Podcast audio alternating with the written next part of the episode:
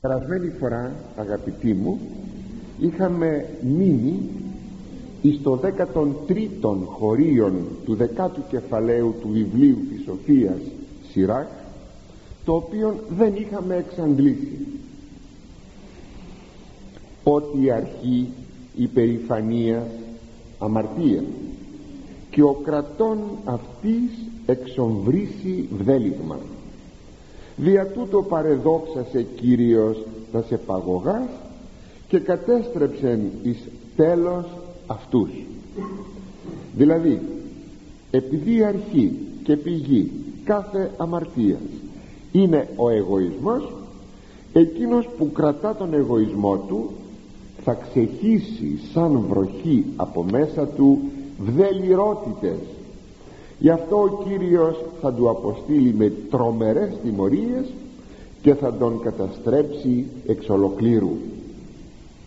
Και είδαμε την περασμένη φορά ότι πηγή κάθε αμαρτίας είναι η υπερηφάνεια όπως λέγει το χωρίον αυτό του σοφού σειρά. Και η υπερηφάνεια είναι λέγαμε και χρονικά και ποιοτικά η αρχή της αμαρτίας. Και ακόμη είχαμε πει ότι την πρώτο συναντάμε στους πρωτοπλάστους εις τον Αδάμ όταν οι πρωτόπλαστοι οι υπερηφανευθέντες άκουσαν τον διάβολον το τι τους ε, υπέβαλε και παραμέρισαν τον Θεόν. Και πράγματι η πρώτη αμαρτία μετά από την αίσθηση της περηφανίας λέγαμε πάλι ήταν η απιστία διότι δεν επίστευσαν εις των λόγων του Θεού αλλά το χειρότερο επίστευσαν εις των λόγων του σατανά. Αυτά λέγαμε την περασμένη φορά. Και είδαμε το γιατί είναι βαρύ αμάρτημα η απιστία. Μετά όμως από την απιστία κατά το χωρίο που λέει ότι ο υπερήφανος θα εξομβρίσει δηλαδή θα βρέξει, θα βγάλει από μέσα του όπως ακριβώς γίνεται, ε, πέφτει ένας ιετός, μια βροχή καταρακτώδης. Εγώ θα προτιμούσα να το αποδώσω θα ξεράσει ε, έρχεται μια αλυσίδα ολόκληρη από αμαρτήματα. Μετά από την απιστία τουλάχιστον στους πρωτοπλάστους ήλθε ο σκοτεινός φόβος της ανασφαλείας και του χάους. Ένιωσαν αυτήν την ανασφάλεια. Μέσα στον παράδεισο αισθάνονται το αίσθημα της πλήρους ασφαλείας. Τώρα είναι έξω από τον παράδεισο. Και όχι μόνο οι θέσεις ο χώρος του παραδείσου τους εξισφάλιζε αυτό το αίσθημα της ασφαλείας όπως ακριβώς είναι ξέρετε όλα τα όντα ζητούν ε, ένα καταφύγιο. Όλα τα πουλιά έχουν τη φωλιά τους ή αν θέλετε καλύτερα τα ζώα έχουν τις τρύπες τους. Ε, κάθε ζώο αισθάνεται ασφάλεια ε, μέσα στην τρύπα του. Μέσα δηλαδή κάπου να πάει να χωθεί. Αισθάνεται κάθε ζωντανό πράγμα ότι άμα περιβάλλεται από κάποια ντουβάρια από κάποια τυχώματα αν είναι φυσικά τυχώματα όπως ε, τα ζώα του δάσους πάνε μέσα σε τρύπες και τα λοιπά. Ή φτιάχνουν τρύπες. Όλα αισθάνονται αυτήν την ασφάλεια. Ότι δηλαδή κάτι με περιβάλλει και δεν κινδυνεύω άμεσα. Δεν είναι το λοιπόν μόνο η απουσία του φόβου συγγνώμη η απουσία της ασφαλείας δηλαδή η παρουσία της ανασφαλείας και αυτού του φόβου του χάους ότι πού είμαι γιατί βγήκαν από τον χώρο του παραδείσου αλλά, γιατί, αλλά και γιατί έχασαν την θέα του Θεού. Έχασαν τη θέα του Θεού.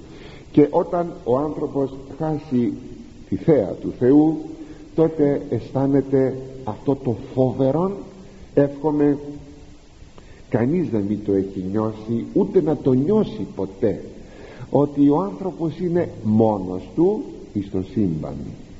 Ένα σύμπαν άξενον αφιλόξενον και όχι μόνο αφιλόξενον αλλά και σκληρών αλλά και έτοιμον να κατασυντρίψει των φτωχών μικρών ταλέπορων άνθρωπων και σας είπα εύχομαι να μην το νιώσετε ποτέ άνθρωποι οι οποίοι λέγονται μεγάλοι, σπουδαίοι, τρανοί, διανοούμενοι, ποιητέ, λογοτέχνε, φιλόσοφοι, ξέρω εγώ τι είναι όλοι αυτοί οι κολοκυθάδες, να με συγχωρέσετε.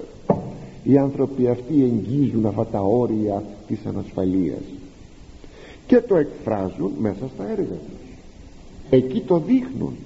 Οι καλλιτέχνες γενικότερα εκεί το δείχνουν και τους βλέπετε να είναι αυτοί οι άνθρωποι τραγικά πρόσωπα. Έχουν χάσει το Θεό. Γιατί τον έχασαν. Βέβαια αυτό είναι μια άλλη ιστορία. Το θέμα είναι τι αισθάνονται. Ποιο είναι το αποτέλεσμα. Βέβαια για να μην πω ότι και ο σύγχρονος άνθρωπος έχει αυτό το αίσθημα της ανασφαλείας. Ο κοινός άνθρωπος όχι ο διανοούμενος. Ο κοινός. Έχει αυτό το αίσθημα της ανασφαλείας γι' αυτό έχουμε και πολλές θα λέγαμε ψυχολογικές επιπτώσεις στη ζωή μας. Αυτή όμως ε, η κατάσταση βλέπετε ότι εκφράζεται στον Αδάμ και την Εύα με την δηλία μόλις αμάθησαν με την δηλία που σπέβδουν να κρυφτούν όταν ο Θεός τους αναζητά Αδάμ που, ή, Αδάμ που είσαι. Κρύφτηκα λέει. Γιατί κρύφτηκα. Υπήρχε λόγος να κρυφτείς. Είναι αμέσως το αίσθημα της, της ενοχής και συνεπώς ότι πια ο Θεός δεν έρχεται ως προστάτης του αλλά έρχεται σαν ε, ελεγκτής του. Ωστόσο βλέπει κανένας μετά εις των χώρων της Καινής Διαθήκης όταν ο Χριστός έρχεται έρχεται να μας απαλλάξει από όλων αυτών των ορμαθών των αποτελεσμάτων της πτώσεως της αμαρτίας γενικότερα της, ειδικότερα της υπερηφανίας από την οποία γεννιόνται όλα αυτά. Γι' αυτό τι λέγει ο Απόστολος Παύλος στη Δευτέρα προς Τιμόθεον; Ου γαρέδο και νημήν ο Θεός πνεύμα δηλίας αλλά δυνάμεως δεν μας έδωσε ο Θεός λέγει πνεύμα δηλίας και αποκορύφωμα της υπερνικήσεως αυτής της δηλίας και του φόβου και της ανασφαλείας είναι το μαρτύριο. Βλέπετε οι άνθρωποι εκείνοι οι οποίοι μέσα τους ένιωσαν πια δυνατή την παρουσία του Θεού γιατί ξέρετε γιατί θεώθηκαν. Δεν μπορεί κανείς να πάει στο μαρτύριο εάν προηγουμένως δεν έχει θεωθεί. Δηλαδή δεν έχει γίνει κατοικητήριον του Θεού. Οπότε όταν γίνει κατοικητήριον του Θεού τότε δεν αποβάλλει το πνεύμα της δηλίας της ανασφαλείας και αποκτάει το πνεύμα της δυνάμεως. Ξέρει πού πηγαίνει. Ο άνθρωπος που αισθάνεται ανασφάλεια δεν ξέρει γιατί ζει δεν ξέρει πού πηγαίνει ο μάρτης ξέρει πού πηγαίνει. Αν δεν ήξερε που πάει ουδέποτε θα οδηγεί το εις το μαρτύριο σήμερα γιορτάζουμε τη μνήμη του Αγίου ε, Μεγαλομάρτυρος Νικήτα που εμαρτύρησε μόλις τον πρώτο περασμένο αιώνα 1700 τόσο. Εμαρτύρησε ε, εις την Χίον. Και το παιδί αυτό παιδί 15 χρονών μόνος του από την Ίσυρο έφτασε εις την Χίον και ενώ έπεσαν όλοι οι τουρκαλάδες απάνω του να τον λιντζάρουν γιατί ομολόγησε Χριστόν είναι μια πολύ συγκινητική ιστορία η βιογραφία του δεν εφοβείτο τίποτα. Είχε ήδη θεωθεί. Γι' αυτό και στη φυλακή έβλεπαν οι άλλοι χριστιανοί συγκρατούμενοι του έβλεπαν στο μέρος που ήταν έβλεπαν φως ήταν θεωμένος. Βλέπετε λοιπόν αγαπητοί μου ότι να πως ήρθε ο Χριστός και μας έφερε εκείνα που χάσαμε εκείνα που είχαμε στον παράδεισο και τα χάσαμε. Μετά από τη δηλία και την, ε, την αίσθηση της ανασφαλείας έρχεται η ένοχη ντροπή. Το βλέπουμε αυτό εις τους πρωτοπλάστους να ψευτοντίνονται με τα σηκώφυλλα είπα να ψευτοντίνονται διότι τους κάνει καλύτερη αμφίεση ο Θεός με δέρματα. Δεν είναι της ώρας να σας έλεγα το γιατί ο Θεός τους δίνει παρά μόνο δύο λόγια. Διότι μέσα στην πτώση των πάντων και την ανατροπή των πάντων μέσα στην ανθρωπίνη ύπαρξη θα ήτο και η ανατροπή της απλότητος για την οποία θα μιλήσουμε ε, και συνεπώς ο άνθρωπος θα άρχισε να απονηρεύεται το πρώτο πράγμα πάνω στο οποίο θα επονηρεύεται θα ήταν το γενετήσιο θα ήταν δηλαδή η γεννητική περιοχή. Για να προλάβει ο Θεός εξαχρίωση του ανθρώπου σπέβδει τώρα ο Θεός να τον ντύσει. Γι' αυτό έρχεται να του πει ο Θεός ποιος σου είπε ότι είσαι γυμνός; Ποιος σου το είπε; Δεν του το είπε κανείς. Το κατάλαβε μόνος. Γιατί, γιατί έχασε την αρχαίγωνον απλότητα. Αυτή η απώλεια της αρχαιγόνου αρχικής θα πει αρχαιγόνου απλότητος ήταν τεράστιον θέμα. Με τον ανοιγέντα διάλογο ο Αδάμ και η Εύα βλέπουμε εδώ ότι εισέρχεται και η κατηγορία εναντίον του Θεού. Δεν διστάζει ο Αδάμ να κατηγορήσει το Θεό. Να θεωρήσει δηλαδή ένοχο το Θεό για ό,τι του συνέβη. Είναι σύνηθες σύμπτωμα αυτό. Πάντα μας φταίει ο Θεός. Ό,τι πάθουμε φτωχύναμε φταίει ο Θεός. Αρρωστήσαμε φταίει ο Θεός. Επεσκέφθη ο θάνατος στο σπίτι μας φταίει ο Θεός. Για όλα φταίει ο Θεός.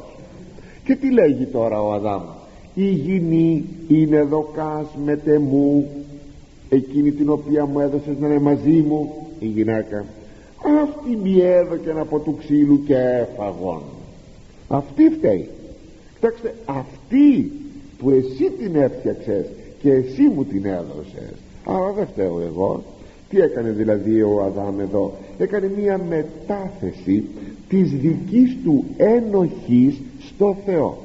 Και ξέρετε αυτό ε, πως, ε, πως μετράται μέσα στον χώρο της ψυχολογίας της επιστήμης της ψυχολογίας. Μπορεί η ψυχολογία να μην πιστεύει στο Θεό αλλά το γεγονός και μόνο γιατί βλέπει τον άνθρωπο να κάνει μετάθεση της ενοχής του αυτό και μόνο είναι ικανό να τον κάνει τον άνθρωπο να αρρωστήσει.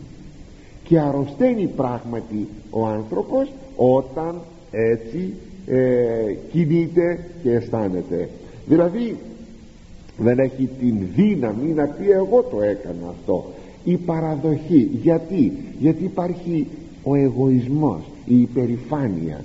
Και δεν αφήνει τον άνθρωπο να έχει αυτή την παραδοχή και φτάνει στο αίσθημα και φτάνει στο να έχει προβολή αυτής της υπερηφανίας. Αλλά μετά την κατηγορία κατά του Θεού εισέρχεται η άνοχος δικαιολογία. Δηλαδή όχι εγώ εσύ. Ξέρετε αυτή η δικαιολογία η οποία μην νομίσετε μην κατηγορούμε τους πρωτοπλάστους. Όλα τα έχουμε εμείς όλα όλοι οι απόγονοι του Αδάμ όλα αυτά τα έχουμε. Το πιστεύετε; Πού να, πού να το φανταστείτε; Ότι και μέσα σε αυτό τον χώρο της εξομολογήσεως υπάρχει δικαιολογία. Όταν σε κάποιον πω επί παραδείγματι μα αυτό που ξέρω εγώ έτσι πως το λέτε α ξέρετε σπέβδει αμέσως η δικαιολογία και αναιρεί μερικά πράγματα από την πρώτη κατάθεση. Γιατί προσπαθεί να περισσώσει κάποια πράγματα από εκείνα που ήδη εγώ αποκαλύπτω. Τι κρίμα. Αυτή λέγεται κακή εξομολόγηση. Και βλέπετε πέφτει αμέσως η δικαιολογία. Όχι η διασάφησης άλλο πράγμα είναι η διασάφηση.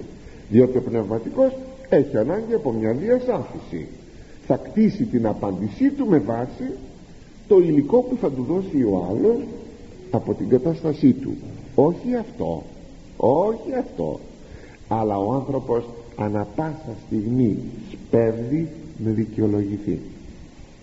Και είναι δυστύχημα που δείχνει στο βάθος μία μετανοησία δείχνει την παρουσία της υπερηφανίας διότι δεν θέλει ούτε εις αυτά τα μάτια του πνευματικού να πέσει διότι αν αποφασίζει να εξομολογηθεί με κάποιους όρους, κάποιες προϋποθέσεις κινείται για να εκφράσει τον εαυτό του. Όχι παραπέρα δηλαδή σύρει το παραπέτασμα να αποκαλύψει την καρδιά του όσο αυτός θέλει.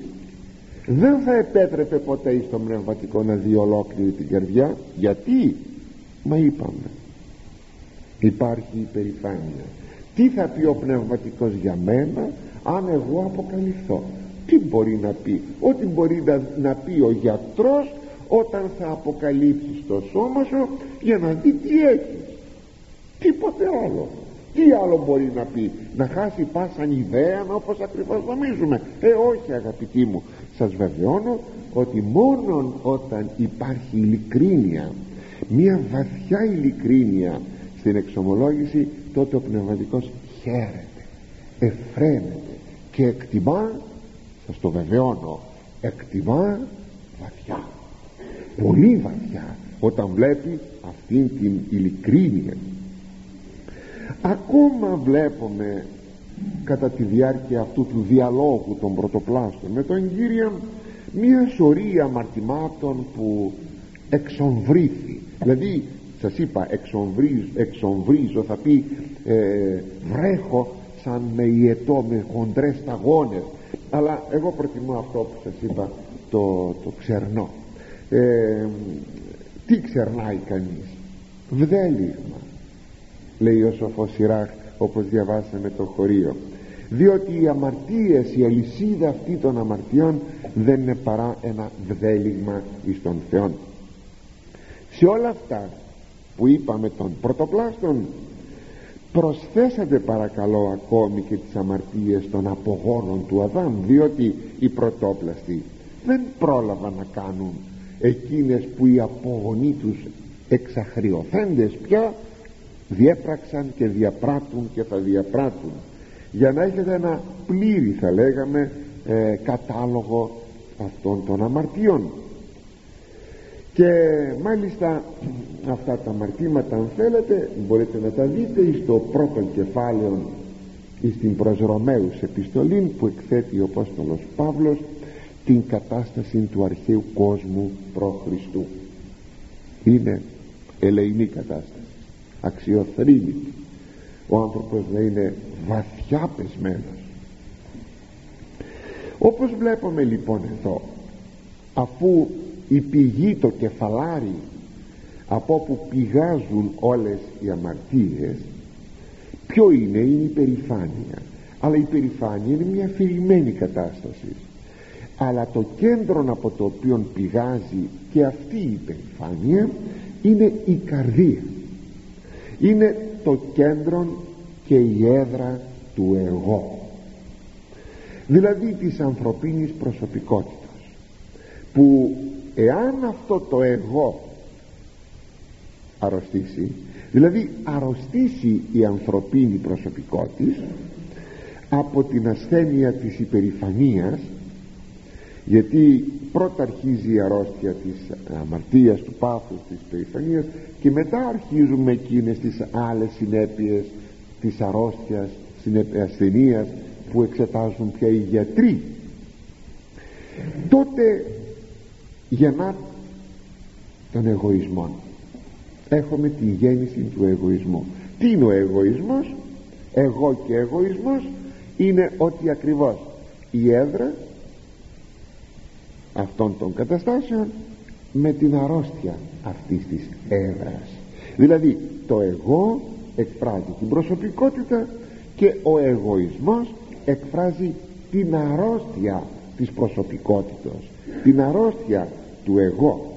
Γι' αυτό ακριβώς λέγει ο Κύριος Ματθαίος 15,19 εκ της καρδίας εξέρχονται διαλογισμοί πονηροί φόνοι μυθίε, πορνίες, κλοπέ ψευδομαρτυρίες βλασφημίες κλπ κλπ κλπ από πού όλα αυτά; Εκ της καρδίας λέει εξέρχονται όλα βγαίνουν μέσα από την καρδιά. Δηλαδή δηλαδή από την έδρα από το κέντρο της προσωπικότητας. Αυτό θα πει από την καρδιά.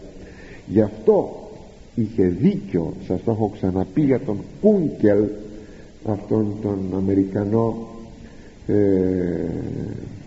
ψυχολόγο που έγραψε ένα βιβλίο χαρακτηρολογία μεταφράστηκε και ελληνικά ότι, που έλεγε ότι αν θέλετε γράφει στο βιβλίο του αυτό να θεραπεύσετε τον ειδονισμό θεραπεύσατε τον εγωισμό. Γιατί; Διότι πίσω από κάθε αμαρτία ουσιαστικά είναι το εγωιστικό θέλημα του ανθρώπου δηλαδή το προπατορικό αμάρτημα γιατί εγώ θέλω να ικανοποιηθώ γιατί εγώ θέλω να ευχαριστηθώ. Αντιθέτως η υπακοή η πειθαρχία στο θέλημα του Θεού μου κόβει το δικό μου το θέλημα και αυτό σημαίνει απουσία εγωισμό δηλαδή υγεία της προσωπικότητας. Αυτό που το νομίζουμε ότι ε, έχουμε την απελευθέρωση του εγώ από οποιαδήποτε αυθεντία όχι μόνο των γονιών προσώπων ε, υψηλά ισταμένων παραδοσιακών αλλά και αυτού του Θεού την αυθεντία νομίζουμε ότι με αυτήν την απελευθέρωση έχουμε πλέον μία ανεξαρτησία και δυνάμεθα να κινούμεθα όπως θέλουμε και δεν καταλαβαίνουμε ότι ακριβώς τότε έχουμε αρρωστήσει. Το ξαναλέγω ακριβώς τότε έχουμε αρρωστήσει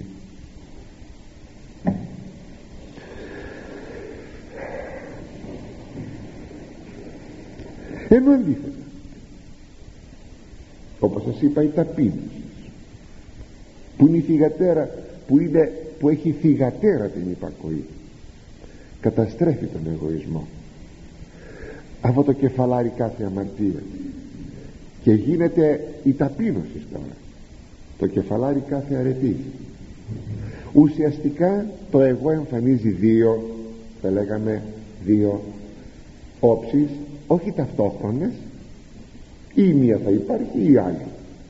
Εάν παρουσιάζει όψη εγωισμού τότε γίνεται πηγή πάσης κακίας. Εάν παρουσιάζει όψη ταπεινοφροσύνης ταπεινότητας τότε γίνεται πηγή πάσης αρετής. Και το σπουδαίο είναι ότι στο χέρι μας είναι να κάνουμε αυτό το εγώ πηγή ή του καλού ή του κακού πάντως όσο κρατάμε τον εγωισμό μας είναι αδύνατον να καταφέρουμε ε, πνευματική προκοπή. Είναι αδύνατο ας το ξέρουμε και εγώ και εσείς. Και εσείς και εγώ. Και έρχεται θα λέγαμε ακόμα στην επιμονή του εγωισμού η φοβερή τιμωρία του Θεού. Εδώ προσέξτε να δείτε ποια είναι η τιμωρία και αναμφίβολα πρέπει να τρομάξουμε. Στην αρχή όταν ξεκινάει ο Θεός να μας τιμωρήσει έχουμε σαν τιμωρία την παιδαγωγική εγκατάλειψη. Μας εγκαταλείπει ο Θεός αλλά παιδαγωγικά. Δηλαδή το Πνεύμα του Άγιον δεν φεύγει αλλά κρύβεται. Δηλαδή η χάρη του Θεού δεν έρεται αλλά κρύβεται περιορίζεται. Όταν όμως υπάρχει επιμονή στον εγωισμό επιμένουμε και χρονικά επιμένουμε και περνάει ο καιρός και περνάνε τα χρόνια τότε έχουμε εδώ να τρομάξουμε την καταδικαστική εγκατάλειψη. Όχι την παιδαγωγική αλλά την καταδικαστική εγκατάλειψη. Γι' αυτό γράφει ο σοφός Σιράχ στο χωρίο που σας διάβασα και κατέστρεψεν εις τέλος αυτούς. Έφτασαν εκεί που έφτασαν και πλέον δεν χωρούσε τίποτε άλλο παρά μόνον η καταστροφή. Δηλαδή έχουμε την, ε, μια καταστροφή πλήρη και ανεπανόρθωτη. Ένας ιστορικός τύπος όταν λέμε ιστορικός θα πει κάτι, ένα πρόσωπο που έζησε. Ένας ιστορικός τύπος εγωιστού που τελικά τον κατέστρεψε ο Θεός. Δηλαδή του επέφερε στην αρχή την, την παιδαγωγική εγκατάλειψη μετά όμως την οριστική εγκατάλειψη. Δηλαδή πια εκείνη που θα τον κατέστρεφε ολό, ολότελα την καταδικαστική. Είναι ο Φαραώ ο Φαραώ της εποχής του ε, Μωυσέως όταν ο Μωυσής κατά εντολή του Θεού ήρθε στην Αίγυπτο ύστερα από απουσία 40 ετών ήρθε να ανακαλέσει τον λαό να τον πάρει πίσω να τον βγάλει στην έρημο και από εκεί στη γη ε, Χαναάν αλλά ο, ο Φαραώ όμως δεν ήθελε να αφήσει το λαό είπε δε Κύριος προς Μωυσήν βεβάρητε η καρδία Φαραώ του μη εξαποστήλε των λαών είναι στο βιβλίο της Εξόδου 7,14 έχει λέγει σκληρινθεί η καρδία του Φαραώ στο να επιτρέψει ο λαός να φύγει και σιγά σιγά πάντοτε βέβαια κατά έναν παιδαγωγικών τρόπον ο Θεός επιμένει να σώσει και τον Φαραώ. Μη σας κάνει εντύπωση. Γι' αυτό έρχονται η μία μετά την άλλη οι πληγές. Αλλά όταν εξαντλήθηκαν δέκα πληγές και ο Φαραώ δείχνει μεν ότι λυγίζει γιατί ήταν πια η τελευταία μάλιστα διότι τι να πω να μην καθυστερώ περισσότερο που απέθαναν όλα τα πρωτότοκα.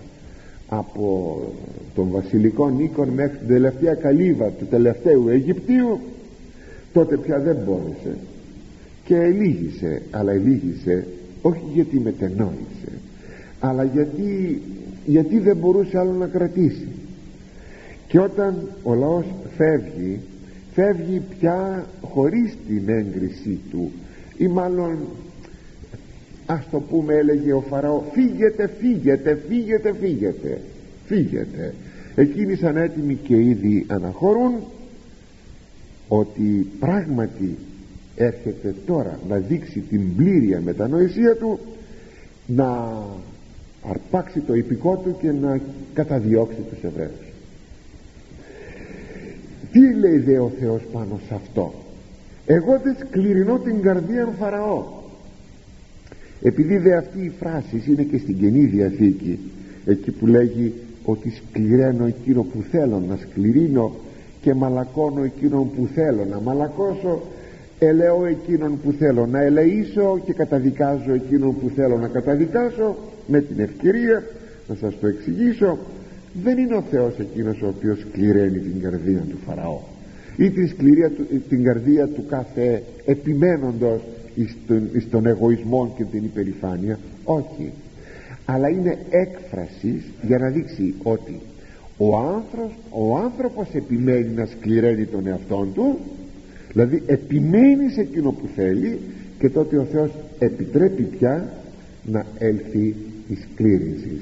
Σκληρινώ λοιπόν εγώ σκληρινώ εγώ θα σκληρίνω σημαίνει θα επιτρέψω πια τα πράγματα να πάρουν το δρόμο τους όχι για σωτηρία αλλά για μία καταδικαστική εγκατάλειψη. Εδώ λοιπόν αμετανόητος ο Φαραώ ξεκινάει να γυρίσει πίσω τους Εβραίους. Παρά την δεκάτη φοβερή πληγή το τελικό αποτέλεσμα ποιο ήταν; Ο Φαραώ με όλο του το υπηκό να πνιγεί μέσα στην ερυθρά θάλασσα εξήγησε ο Φαραώ όλη την παιδαγωγική θα λέγαμε ε, εγκατάλειψη ή την παιδαγωγία του Θεού. Την εγκατέλειψε την, εξ, την εξήγησε και έρχεται τώρα να δεχθεί πια την εγκατάλειψη του Θεού και να καταστραφεί να πνιγεί. Ε, αυτό συμβαίνει αγαπητοί μου γιατί είναι ο φαραώ τύπος ιστορικός συμβαίνει σε καθέναν ο οποίος έτσι κινείται. Γι' αυτό πρέπει όλα αυτά όντως να μας τρομάζουν. Οι πατέρες της εκκλησίας μας ακόμη ε, βλέπουν δια του ιστορικού Φαραώ και των νοητών Φαραώ των διάβολων που καταποντίζεται και αυτός στην νοητή θάλασσα που είναι το Άγιον Βάπτισμα εκεί καταποντίζεται ο ταλέπορος ο σατανάς. Έτσι ακόμα ιστορικός τύπος θα είναι ε, του Φαραώ ως, δηλαδή ιστορικός παλιός θα είναι ο Αντίχριστος και ο ψευδοπροφήτης. Αλλά και κάθε πρόσωπον σας είπα ή εύσημον ή άσημο μέσα στην ιστορία και μέσα στην καθημερινότητα. Πόσο πρέπει αλήθεια να προσέχουμε και ερχόμεθα εις το 14ο χωρίον. Θρόνους αρχόντων καθήλεν ο Κύριος και κάθισε πραής ανταυτόν δηλαδή ο Κύριος ανέτρεψε θρόνους υπερηφάνων υπερηφάνων αρχόντων και ανταυτόν ενεθρόνησε πράους και ταπεινούς συνέπεια των όσων είπαμε στον προηγούμενο στίχο ε, ο Σοβός Ιράχ λέει τον παρόντα στίχο ότι αν οι άνθρωποι είναι τέτοιοι μάλιστα αν έχουν εξουσία στα χέρια τους ο Κύριος τους γκρεμίζει τους καθερεί. Δείχνει ότι στα χέρια του Θεού είναι ο κάθε άρχον και η κάθε εξουσία όπως το λέγαμε σε ένα περασμένο θέμα μας που αναφέρεται στον τέταρτον στίχον του ιδίου κεφαλαίου ερμηνεύσαμε ήδη λίγο σε κάποιο προπερασμένο αν όμως ο άρχον υπερηφανεύεται και βασανίζει τους υπηκόους του τότε από το Θεό ανατρέπεται το προσέξουμε αυτό όπως λέγει ο ψαλμοδός στον 74 ψαλμός στίχος 8 ότι ο Θεός κριτής εστι τούτον ταπεινή και τούτον υψή. Ο Θεός είναι ο κριτής. Αυτόν τον ταπεινώνει και εκείνον τον υψώνει. Και ανταυτόν αναλαμβάνων πραείς ο Κύριος ταπεινών δε αμαρτωλούς έως της γης. Δηλαδή αναλαμβάνει υπό την προστασία του τους πραείς ο Κύριος και τους ταπεινούς. Τους δε αμαρτωλούς συγγνώμη ναι τους δε αμαρτωλούς τους ξεφτιλίζει και τους κατεβάζει μέχρι το χώμα κάτω. Είναι πολύ δε χαρακτηριστική η οδή της Αγίας Άνης που ίσως να τη γνωρίζετε της μητρός του Σαμουήλ μάλιστα αντίστοιχα και η οδή της ε, υπεραγίας Θεοτόκου από την οποία ε, η υπεραγία Θεοτόκος την οδή της Άνης εμπνέεται ε, και αναφέρεται εις το μεγάλο αυτό θέμα. Το ιστορικό του πράγματος είναι ότι η Άννα η δεύτερη γυναίκα του Ελκανά ε, επειδή δεν έκανε παιδιά ήταν κάπως παραμερισμένη παραγωνισμένη και ταπεινωμένη. Η μία γυναίκα η Φενάνα έκανε παιδιά αρκετά παιδιά. Ή το πολίτοκος η Άννα κανένα παιδί. Ή το στήρα. Και τότε μάλιστα κάποτε που έφτασαν στα Ιεροσόλυμα και πήραν πίσω το σφάγιον αφού το θυσίασαν και πήραν μέρος για να το φάνε στο τραπέζι τους η Άννα δεν έτρωγε. Και της λέει ο Ελκανά Άννα γιατί δεν τρως; Εκείνη ήταν ανόρεκτη. Του ψιθυρίζει μα δεν έχω παιδιά ε, εκείνος της είπε ήταν καλός ίδιος εγώ δεν σου είμαι αρκετός αυτό μάλιστα σαν θέση δεν θα το αναλύσω αυτή την ώρα. Θα μπορούσε να σταθεί για πολλούς που δεν έχουν παιδιά ότι ο σύζυγός σου δεν είναι αρκετός. Ή η σύζυγός σου αν ο άνδρας είναι εκείνος ο οποίος υποφέρει γιατί δεν έχει παιδιά δεν είναι αρκετή. Είναι πολύ σπουδαίο αυτό. Ωστόσο ο Θεός της έδωσε τον Σαμουήλ είναι ολόκληρη ιστορία μπορείτε να τη διαβάσετε στο πρώτο βασιλειόν για να μην αργώ. Και το σπουδαίο είναι ότι το μεν πρώτο παιδί ο γνωστός θαυμαστός Σαμουήλ ο προφήτης και πρώτος κριτής του Ισραήλ ε, έκανε η Άννα άλλα πέντε παιδιά. Δηλαδή σύνολο έκανε έξι παιδιά γι' αυτό ακριβώς έρχεται να πει η Άννα όταν ε, τεκνογόνησε το πρώτο της παιδί εκείνη την θαυμασία οδή ε, παίρνω μόνο έτσι κάποιες θέσεις δεν τη λέγω ολόκληρη. Θα δείτε δε ακριβώς αυτή την κεντρική ιδέα ότι οι υπερήφανοι άνθρωποι ξεπέφτουν ενώ οι ταπεινοί, οι ταπεινωμένοι άνθρωποι εκείνοι που υποφέρουν αλλά και ταπεινώνουν τον εαυτό τους μπροστά στο Θεό. Ο Θεός τους σηκώνει επάνω. Μη καυχάστε και μη λαλείτε υψηλά. Μη εξελθέτω μεγαλοριμοσύνη εκ του στόματος ημών. Ότι Θεός γνώσεων Κύριος και Θεός ετοιμάζων επιτιδεύματα αυτού δηλαδή ο Θεός είναι Θεός γνώσεων. Ξέρει ο Θεός τι γίνεται στον καθένα μη λέει ο καθένας ό,τι θέλει το μακρύτικο το κοντό του και υπερηφανεύεται. Προσέξτε λέγει στην οδή της γιατί ο Θεός φέρει σε τέλειον πέρα στα έργα του. Βλέπει τις καρδιές κρίνει και ολοκληρώνει τα έργα του.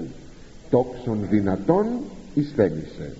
Και ασθενούντες περιεζώσαν το δύναμη. Το τόξο των δυνατών ανθρώπων αποδυναμώθηκε ενώ αντιθέτως εκείνοι που ήσαν αποδυναμωμένοι αυτοί λέγει απέκτησαν δίθηκαν δύναμη. Πλήρης άρτων ηλατώθησαν και οι πεινώντες παρήκαν γην. Εκείνοι που είχαν ευδαιμονία ε, αυτοί πείνασαν. Αντίθετα εκείνοι που πεινούσαν κατοίκησαν σε γη γόνιμη ότι στήρα έτεκεν επτά και η πολλή εν τέκνης εισθένησε εδώ αναφέρεται ο εαυτός της. Ε, ότι εκείνη που είχε πολλά παιδιά δεν έκανε πια παιδιά. Ενώ εκείνη που ήταν στήρα έτεκεν επτά θα μου πείτε έξι δεν σας είπα. Ο αριθμός επτά δείχνει το πολύ και όχι τον ακριβή αριθμό.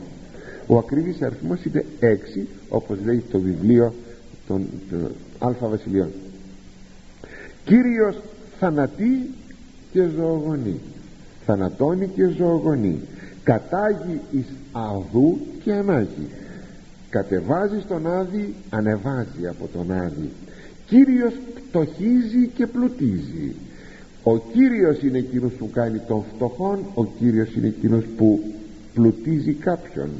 Ταπεινή και ανυψή εδώ ταπεινή ε, ταπεινώνει δηλαδή θα πει ξεφτελίζει. Ε, και όχι γιατί έχει αρετή ταπεινώσεως εκείνος ο οποίος ξεφτελίζει, ταπεινώνει, καρπαζώνει αλλά και ανυψώνει. Ανιστά από γης πένιτε και από κοπρίας εγύρι πτωχών καθίσε με τα δυνα, δυναστών λαού και θρόνων δόξης κατά κληρονομών αυτής εκείνος είναι που σηκώνει των φτωχών από την κοπριά. Δεν έχει σπίτι ο φτωχός κάθε εκεί σε ένα σωρό από κοπριά. Και τον σηκώνει και τον αναδεικνύει και τον κάνει να καθίσει ε, μαζί με τους άρχοντας του λαού. Κύριος Άγιος. Αυτά όλα τα κάνει ο Κύριος ο Άγιος. Μη καυχάστο ο φρόνιμος εδώ τώρα μπαίνει σε μια συμβουλή. Δηλαδή συμβουλεύει δια της οδής της η Αγία Άννα. Μη καυχάστο ο φρόνιμος εν τη φρονήση αυτού. Μη καυχέται ο μυαλωμένος στην, στη μυαλοσύνη του. Και μη καυχάστο ο δυνατός εν τη δυνάμει αυτού. Και μη καυχέται εκείνος που είναι δυνατός πάνω στη δύναμή του. Και μη καυχάστο ο πλούσιος εν το πλούτο αυτού να μην λέγει η τσέπη μου να είναι καλά και δεν με νοιάζει τίποτε αλλά εν τούτο καυχάστο ο καυχόμενος συνείην και γινώσκην των Κύριων μια μονοκάφηση μόνο μπορούμε να έχουμε ότι μπορούμε να γνωρίζουμε τον Θεό τον Κύριον. Ότι κανείς καφιέται ότι γνωρίζει τον Κύριο δηλαδή ότι εγνώρισε τον αληθινόν Θεόν όχι ότι ξέρει σε βάθος τον Θεόν αλλά ότι γνωρίζει τον αληθινόν Θεόν. Θα μπορούσαμε εμείς οι Ορθόδοξοι να πούμε αυτήν την εγκυρίο καύχηση ότι έχουμε την ορθή γνώση περί του Θεού. Αυτό είναι είναι το μόνο κάθισμα που μπορούμε να έχουμε και το οποίο μόνο μπορούμε να προβάλλουμε σε μια στιγμή μαρτυρίου. Είμαι χριστιανός και γνωρίζω τον αληθινό Θεό τον οποίο δεν εγκαταλείπω. Αυτή είναι η μόνη νόμιμος καύχησης όλα τα άλλα δεν μπορούν να γίνουν, να γίνουν αντικείμενον καυχήσεως γιατί ο Θεός εγκαταλείπει. Και αν θέλετε επειδή ανέφερα και την οδύνη της Θεοτόκου μόνο μία πρόταση είναι διεσκόρπισεν λέγει υπεραγία Θεοτόκος διότι και εκείνη πια ήτο. Άσημος. Ποιος εγνώριζε την υπεραγία Θεοτόκο; Άσημος. Κατήγεται από βασιλική οικογένεια του Δαβίδ. Αλλά ποιος την εγνώριζε ότι είναι απόγονος του Δαβίδ; Θα λέγαμε μόνο, το, μόνο τα κοιτάπια τα ληξιαρχικά εγνώριζαν αυτό. Ό,τι είναι σήμερα για μας οι ληξιαρχικές πράξεις και όταν εδέχθη, εδέχθη, ό,τι εδέχθη η υπεραγία Θεοτόκος δεν μπορούσε παρά να ψάλει και εκείνη την οδή της όπως και η Άννα η μητέρα του Σαμουήλ. Και λέγει διασκόρπισεν υπερηφάνους διανία καρδίας αυτών. Καθήλεν δυνάστας από θρόνων και ύψωσε ταπεινούς πεινώντας ενέπλησε αγαθών και πλουτούντας εξαπέστειλε καινούς είναι στο Λουκά στο πρώτο κεφάλαιο. Όπως λοιπόν βλέπουμε αγαπητοί μου ότι η κεντρική ιδέα του στίχου σας το είπα και προηγουμένως δεν είναι παρά ότι ο Θεός κλωτσάει τον υπερήφανο και ανυψώνει τον πράων και των ταπεινών και ερχόμεθα εις τον 15ο στίχον. Ρίζας εθνών εξέτειλεν ο Κύριος και εφύτευσε ταπεινούς ανταυτών. Ρίζες αγερόχων εθνών ανέσπασε ανασπώ όπως παίρνω ένα φυτό και το ξεριζώνω. Ανασπώ. Είναι πολύ χαρακτηριστικό το ρήμα. Ε, ανέσπασε ο Κύριος ε, και το εξέτειλε θα το δείτε και ανταυτόν εφύτευσε ταπεινούς εδώ δηλαδή μοιάζει ένας λαός που είναι υπερήφανος με ένα φυτό που πάει ο Κύριος και το τραβάει και το βγάζει. Το ξεριζώνει. Μάλιστα ε, λέει ο 43 ψαλμός η χείρ σου έθνη εξολόθρευσε και κατεφύτευσας αυτούς δηλαδή το χέρι σου ήρθε να ξεριζώσει να καταστρέψει τους, ε, τα έθνη και εννοεί τα έθνη της γης Καναάν και κατεφύτευσας αυτούς. Δηλαδή εφύτευσες στους Εβραίους τον εβραϊκό λαό. Εκάκωσας λαούς και εξέβαλες αυτούς. Τους κακοποίησες επειδή είχαν υπερηφάνεια θα το δούμε αυτό και τους έβγαλες από τον τόπο τους και εγκατέστησες το λαό σου τον Ισραήλ. Σας είπα είναι όλοι οι χανα, χανα, χανανιτικοί λαοί που κατοικούσαν στην Παλαιστίνη. Ποια την υπερηφάνειά των η ειδωλολατρία των και η εξ αυτής μαγική των τέχνη. Τα επιτιδεύματα της ειδωλολατρίας ήταν η μαγεία. Και λέει ο Θεός πριν μπουν οι Εβραίοι στη γη Χανά πρόσεξε. Εγώ θα τους βγάλω αυτούς ένεκα της μεγάλης των υπερηφανίας. Πρόσεξε. Αν και εσύ κάνεις τα ίδια ο Ισραήλ δεν θα διστάσω να σε βγάλω και σένα και το έκανε διότι όταν οι Ισραηλίτες για να δείτε ότι ο Θεός δεν χαρίζεται ούτε προσωποληπτεί αλλά όταν οι Εβραίοι άρχισαν να μετέρχονται τα επιτιδεύματα των γύρω των λαών μαθαίνοντας ό,τι εμάθαιναν μαγείες επί μαγειών κλπ. και ειδωλολατρίες επί ειδωλολατριών έρχεται ο Θεός να τους βγάλει από τη γη Χανάν και να τους οδηγήσει.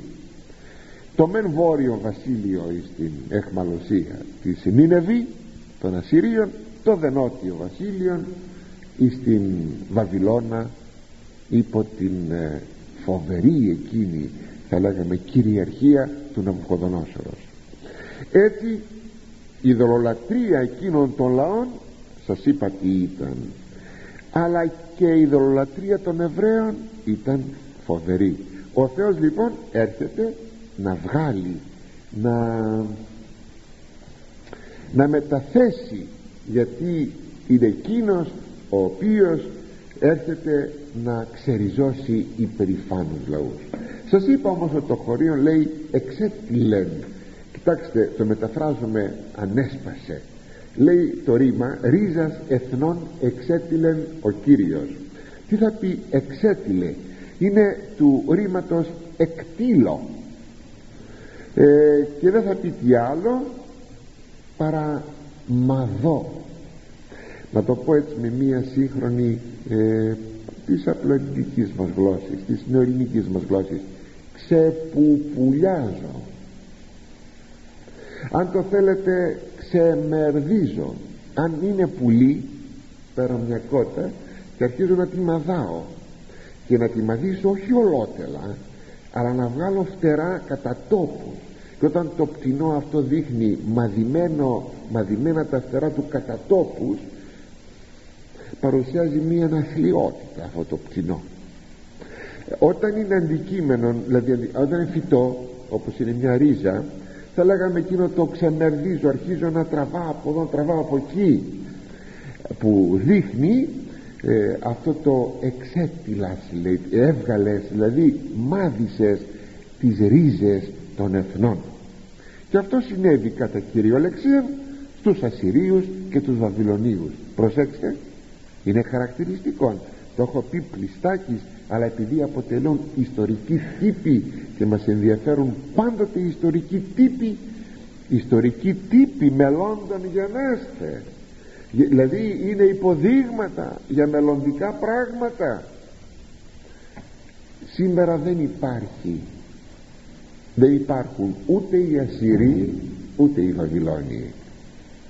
Εξαφανίστηκαν προσέξτε αν μου πείτε πως εξαφανίστηκαν. Εσφάγισαν όλοι; Όχι.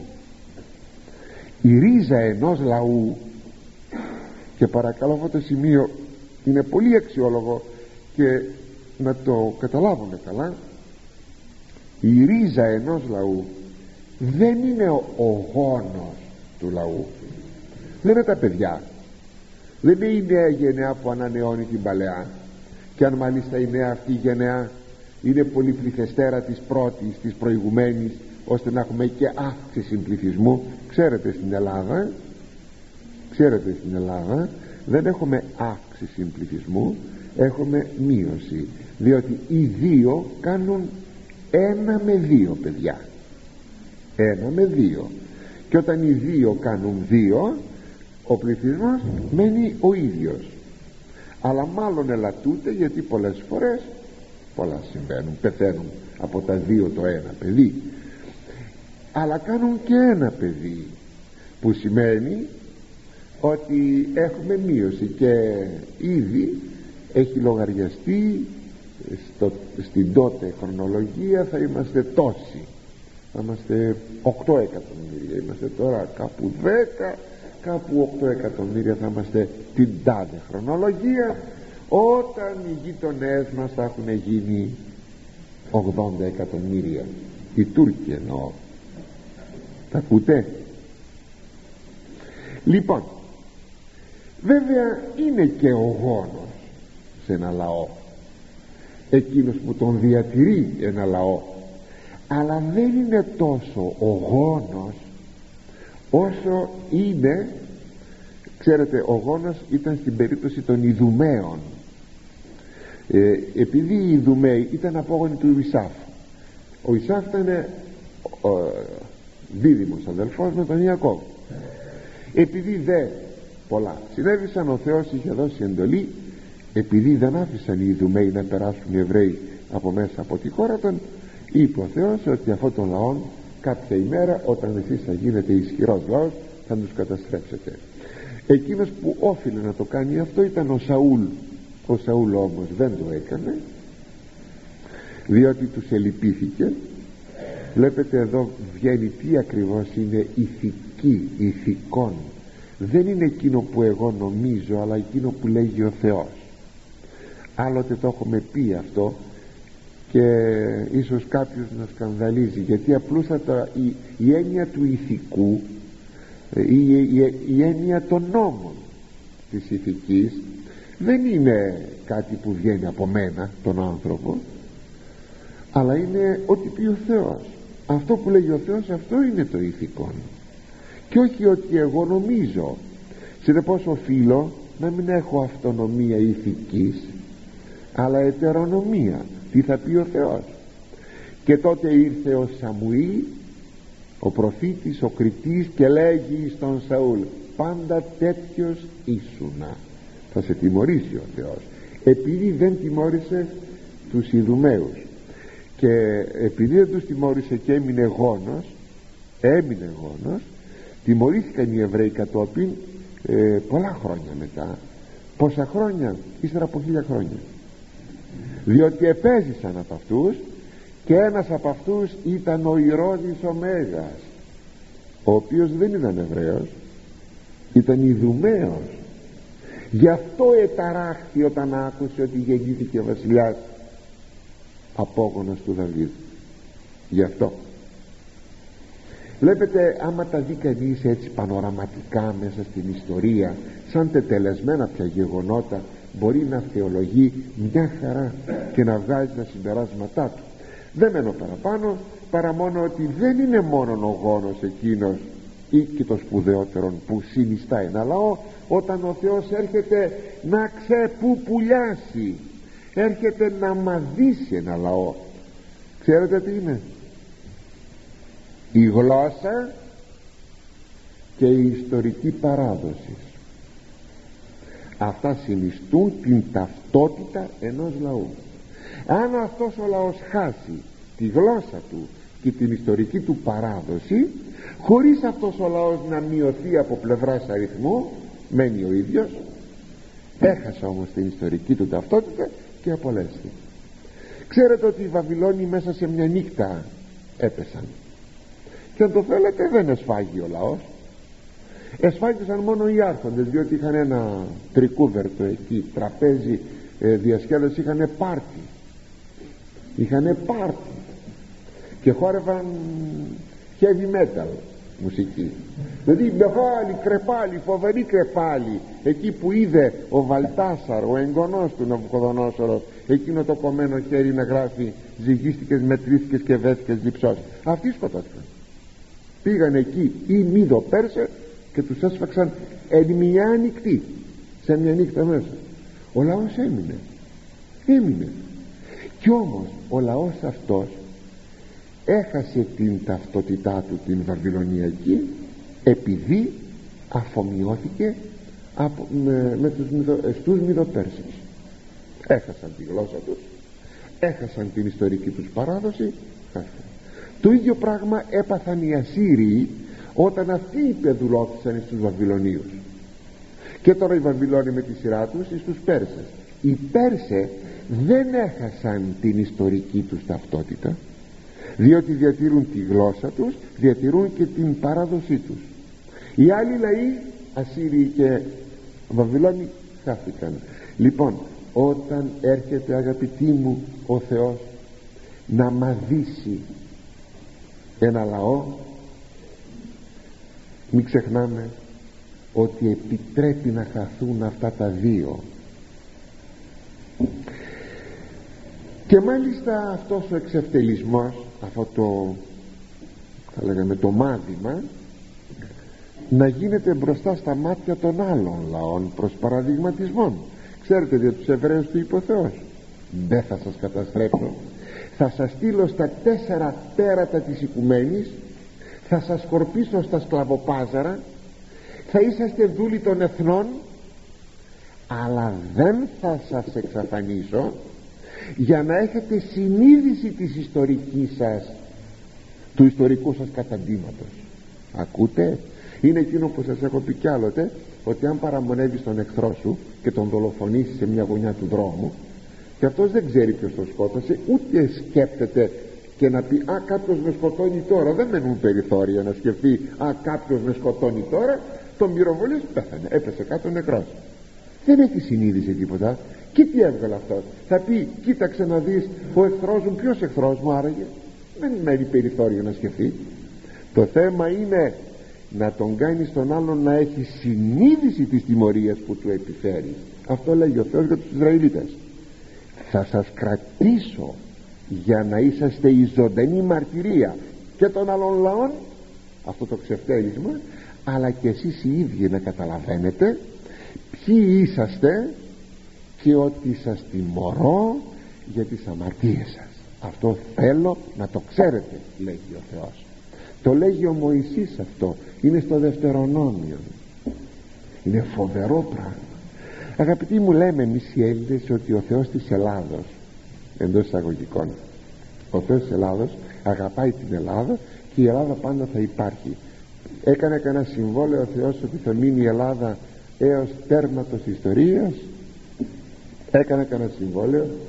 Ποιος μας το λέει αυτό; Αν πούμε ότι εμείς έχουμε κάποια προνόμια έχουμε πιο πολλά από τους Εβραίους που τους εξέλεξε, εξέλεξε από τον Αβραάμ.